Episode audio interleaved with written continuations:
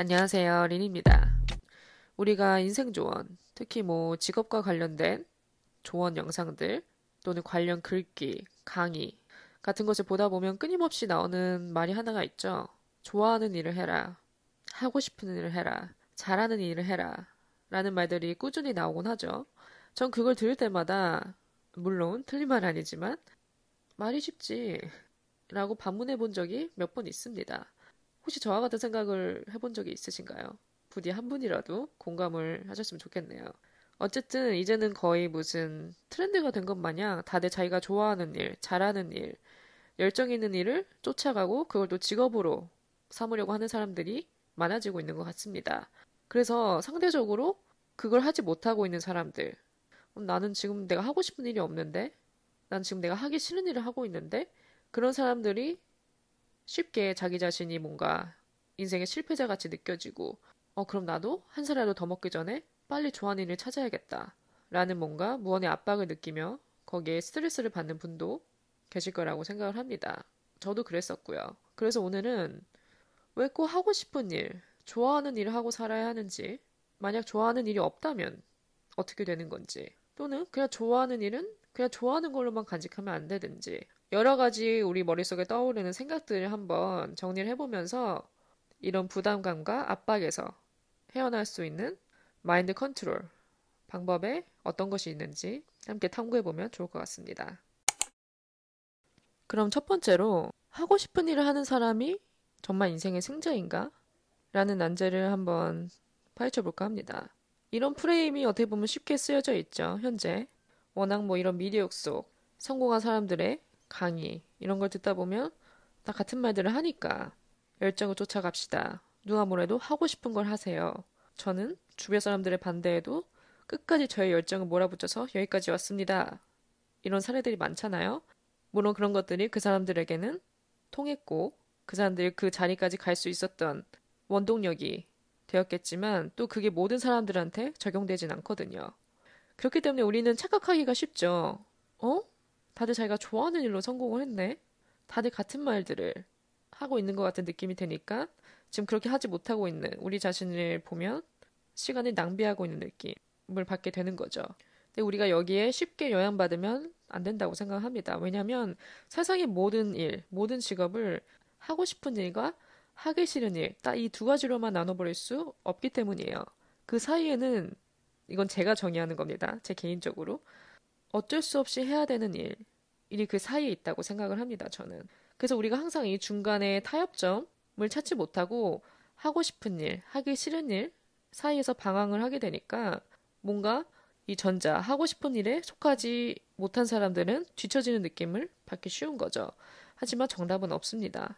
저는 정말 여기에 정답은 없다 생각해요. 그래서 우리가 우리의 직업을 볼 때 너무 극단적으로 이둘중 하나로 나누기보다는 그 중간 점을 한번 찾아보는 거예요. 뭐가 맞고 뭐가 틀렸다. 이렇게 나누기보다는 그냥 나는 지금 이게 나한테 주어졌으니까 하고 있는 거다. 물론 내가 지금 하고 싶은 일을 찾았다면 난 정말 운이 좋지만 그렇지 못했다 하더라도 그게 절대 뭐 잘못되거나 비정상은 아니다.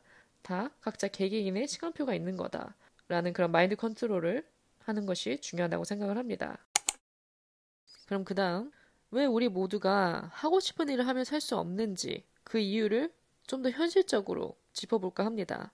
제가 생각하기에 가장 큰 이유 중 하나는 우리가 처한 상황이 모두 다르기 때문이에요.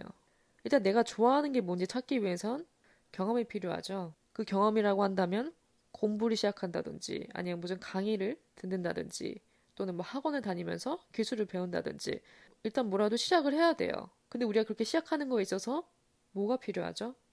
바로 시간과 돈이죠. 물론 예외는 있습니다.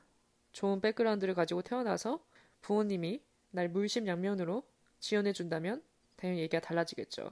그런 상황이면 뭐든지 언제든 내가 원하는 걸 시작할 수 있으니까. 근데 그런 상황을 제외하고 이런 우리의 일반적인 현실을 놓고 봤을 때 우리한테 시간과 돈이 필요해요. 이게 어떻게 보면 참 받아들이고 싶지 않지만 받아들여야 되는 현실인 거죠. 그래서 여기에 우리가 굉장히 많이 막히게 되는 것 같아요. 쉽게 부딪히는 거죠. 그래서 여기서 포기하는 사람들은 그냥 다른 길, 다른 우회할 수 있는 길을 찾으러 떠나고 혹은 이걸 어떻게든 뚫어보고자 하는 분들은 계속 앞으로 밀어붙인다든지 여기서 이렇게 갈리는 것 같아요.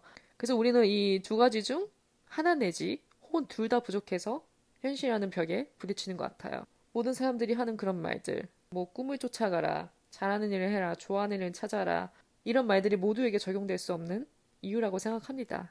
그래서 우리가 이렇게 직업을 다루는 부분이 굉장히 까다로운 것 같아요. 왜냐하면 우리의 수입과 직결되어 있으니까 또 수입이라고 한다면 우리의 의식주, 생활, 삶 자체가 달려있기 때문에 돈이라는 문제를 끌고 오지 않을래야 끌고 오지 않을 수 없는 것 같아요. 그러면서도 굉장히 민감한 부분이죠.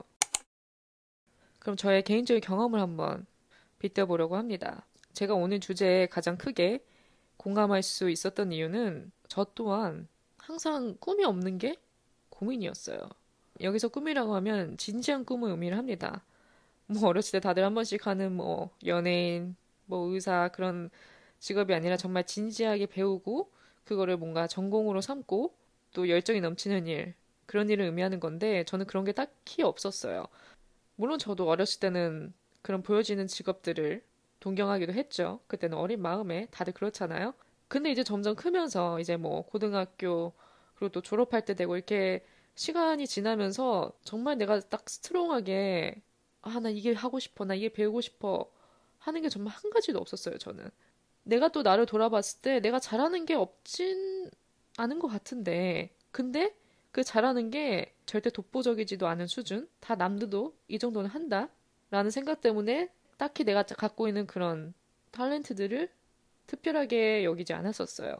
그 중 하나가 메이크업이었습니다, 저는. 저는 어렸을 때부터 굉장히 꾸미고 그런 거에 관심이 많았어요. 그냥 한마디로 여자같이, 무슨 소녀같이 그렇게 뭐 꾸미고 그런 거에 관심이 많아서 중학교 1학년 때부터 그때부터 굉장히 메이크업에 관심이 많아졌어요. 그래서 막 엄마나 이모한테 아이라인 어떻게 그리는지 알려달라 하고 괜히 엄마 없을 때 파우치 한번 몰래 들여다보고 보통 그런 거 다 한 번쯤 하잖아요 어렸을 때는 그래서 저는 메이크업이 그나마 저한테는 큰 관심사였습니다 고등학교 때까진 그랬던 것 같아요. 그러다 보니까 주변에서 그런 얘기가 들려왔죠. 그럼 너는? 이쪽으로 한번 가봐라. 메이크업 자격증을 따서 이쪽으로 한번 빠져봐라. 뭐 메이크업 아티스트라든지 그런 얘기들이 꾸준하게 들려왔어요. 그런데 그때 저는 딱히 그걸 직업으로까지 생각해 본 적이 없었어요. 그냥 나는 내 얼굴에 하는 거, 뭐 친한 친구들 좀 알려달라 할 때 내가 이렇게 도와줄 수 있는 거, 거기까진 괜찮은데 그걸 직업으로 삼아서 내가 다른 사람한테 해줄 생각까지는 안 해봤어요. 그냥 나는 이렇게 내 얼굴에 하는 그 자체로 만족을 했기 때문에. 그래도 혹시 모르니까 알아봤죠. 이제 그런 말들이 들려오니까. 그래서 알아보다 보니까 뭐 관련된 학과를 간다든지, 뭐 미용학과, 를 가서 실습을 하고 자격증도 따고 그렇게 하다가 이제 뭐 연계해주는 취업 자리나 그런 거를 통해 뭐 연예인 메이크업 아티스트로 간다든지 아니면 어느 샵을 일한다든지 이렇게 뻗어 나간다 하더라고요. 그래서 그런 과정들을 알아보고 나서 제 자신을 한번 대입을 해봤죠. 내가 과연 이걸 해낼 수 있을지, 내가 이 모든 과정을 다 해낼 정도로 열정이 있나? 이렇게 내 자신에게 질문을 해봤을 때 저는 아니, no, 라는 대답이 나왔어요. 그 정도는 아닌 거죠, 저한테는. 또 이렇게 자격증을 따고 실습 나가는 사람들 작품을 보다 보면 그냥 내가 지금 이 얼굴에 하는 수준은 어디 명함도 못 내밀 수준인 거죠. 아, 그래서 나는 이 정도는 아니다. 내가 감히 넘볼 수 있는 게 아니다. 또 넘보고 싶다 하더라도 나는 그 정도로 열정이 있지는 않다. 그렇기 때문에 저는 접었습니다. 그러던 제가 지금 여기 와서 이렇게 팟캐스트를 녹음하고 있네요. 과연 그때 저는 알았을까요? 제가 이런 취미를 갖게 될지. 어쨌든 그렇게 메이크업도 다 배제하고 보다 보니까 0이었어요. 관심사, 뭐 하고 싶은 일이. 그렇기 때문에 그냥 회사를 다녀보자. 라는 생각을 갖게 됐습니다. 왜냐면 그것도 그게 뭐 내가 하고 싶은 일은 아니지만 또 나쁜 것도 아니었어요. 왜냐면 이렇게 애매하게 건들지 말고 일단은 내가 내 밥벌이를 한번 해보자. 돈을 벌면서 생각을 해보자. 그런 생각을 하고 있었기 때문에 강하게 열정적으로 하고 싶은 일이 없었습니다. 그래서 혹시 저와 같은 분들 나는 내가 지금 좋아하는 게 뭔지도 모르겠고, 잘하는 게 뭔지도 모르겠고, 잘하는 게 있긴 한데 애매하다. 라고 생각하는 분들, 괜찮아요. 적당한 직업을 찾는 것도 괜찮다고 생각을 해요.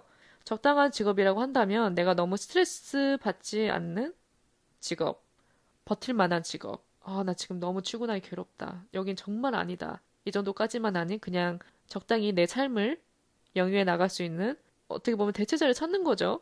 그래서 일단은 적당한 직업을 찾은 다음에 그러고 나서 생각을 해봐도 괜찮아요. 저는 그렇게 생각을 합니다.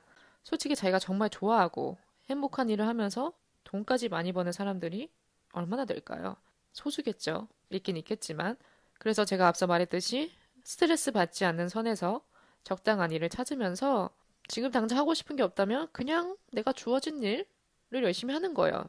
저도 제 20대를 돌아봤을 때 그런 게 없었기 때문에 일단은 직장인으로 출발해보자 라는 생각으로 시작을 했거든요. 그렇게 그냥 주어진 일을 하면서 하루, 한 달, 1년 살다 보니까 어느새 나도 내가 이렇게 독립을 하게 됐고 또 이렇게 독립을 하고 또 여행이라는 거에 관심사가 생겨서 여행도 갔다 오고 어학연수도 갔다 오고 영어 공부도 하게 되고 또 그러다가 제가 다시 독서를 시작을 하면서 글쓰기에도 흥미가 생겼었거든요.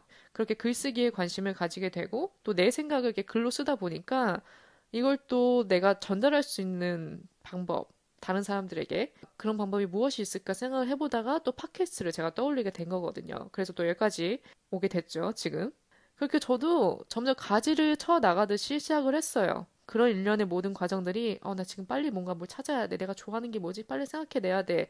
이런 압박에서 온 게 아니라 그냥 어떻게 살아가다 보니까 떠오르게 되더라고요. 그래서 여러분들도 그냥 시간표에 맡기는 게 가장 베스트인 것 같습니다.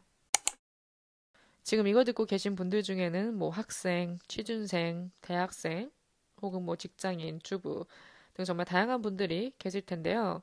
그런 분들이 조금이라도 기억하면 좋은 부분은 인생이 내 뜻대로 흘러가지 않는다는 걸 항상 염두에 두고 살아가면 좋을 것 같아요. 이건 덕담도 아니고 악담도 아닌 그냥 인생의 진리 같아요. 사람 인생이 항상 예기치 못한 방향으로 흘러가더라고요. 근데 그게 꼭 나쁜 것만은 아닌 게 내가 예상치 못한 곳에서 기회를 발견할 수가 있거든요. 또는 예상치 못한 시기에 소중한 인연을 만날 수도 있고 예상치 못한 것에서 내 적성을 발견할 수도 있어요. 뭐 예상치 못한 기회라고 한다면 예를 들어 여러분의 관심사가 여행이에요. 여행 유튜버를 보다 보니까 자극을 받아서 그럼 나도 여행 유튜버가 돼야겠다 마음을 먹었습니다.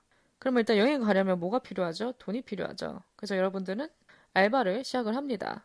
오직 돈을 벌기 위한 목적으로 시작을 하는 거죠. 딱히 그 알바에 관심이 있어서가 아니라 예를 들어서 그 알바가 카페라고 가정을 해볼게요. 근데 일을 배우다 보니까 은근히 커피에 관심도 생기게 되고 그렇게 한두 잔 만들다 보니까 뭔가 재밌어요.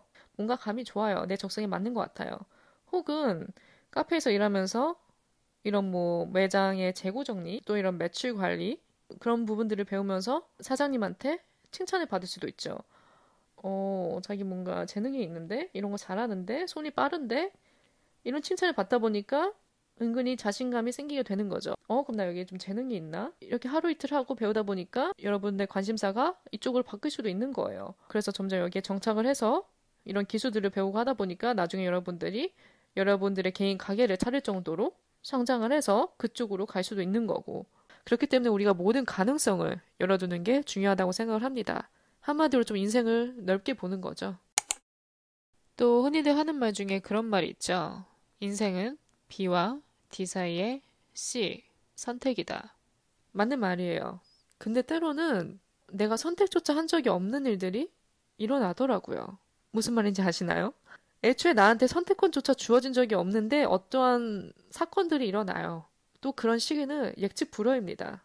예를 들어 내가 이제 막 방황을 하다가 이제 좀 마음을 다잡고 새 출발을 하려는데 뭐 어떤 집안에 무슨 일이 생긴다든지 나한테 무슨 일이 생긴다든지 그런 정말 예상치 못한 변수들로 인해서 내 인생이 내 뜻대로 가지 않을 수 있다는 거죠.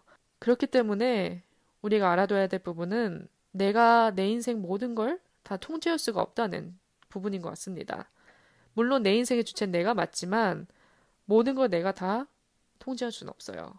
그래서 우리가 모든 걸 내 관리하에 결정하려고 하기보다는 때로는 그냥 흐르는 대로 놔두는 거. 특히 이런 변수들에 있어서는 그 부분이 가장 중요한 것 같습니다. 그래서 오늘 주제의 핵심은 인생의 답은 없는 거죠.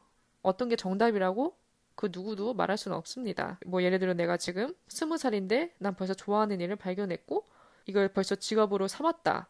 그렇다고 해서 남은 평생 동안 그 일만 하고 산다는 보장도 없어요. 또 중간중간 마음이 바뀌고 여러 상황들로 인해 그 일을 더 이상 할 수 없는 지경에 이를 수도 있고 혹은 또 내가 지금 마흔인데 나는 아직도 내가 뭘 좋아하는지 모르겠다. 발견조차 못했다. 그래도 괜찮아요. 50살을 발견할 수도 있고 60살을 발견할 수도 있고 또 하물며 발견하지 못하고 죽는다고 하더라도 괜찮습니다. 또 딱히 내가 지금 열정적으로 좋아하는 게 없다. 딱히 잘하는 게 뭔지 모르겠다. 다 고만고만하다. 그렇다면 그냥 그런 고만고만한 것들을 하며 내 만족을 얻으면 되죠. 내 행복을 찾으면 됩니다. 그렇기 때문에 어느 하나 인생에 답이 정해져 있는 부분은 없다고 생각을 합니다. 그래서 이런 뭐 미디어에서 보여지는 여러 가지 조언들 혹은 또 남이 나한테 하는 충고 조언들 너무 깊게 받아들일 필요는 없는 것 같아요.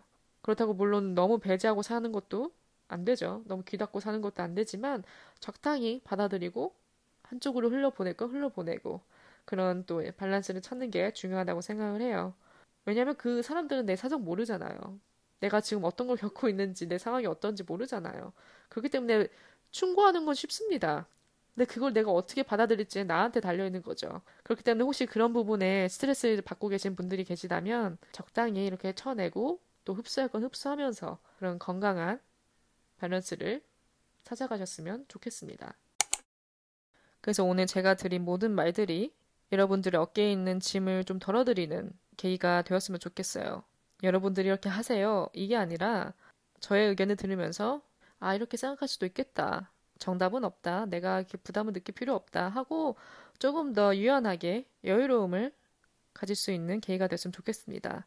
물론 제가 누구한테 답을 줄 수 있는 자격도 안 되고, 저도 아직 그런 과정 중에 있죠.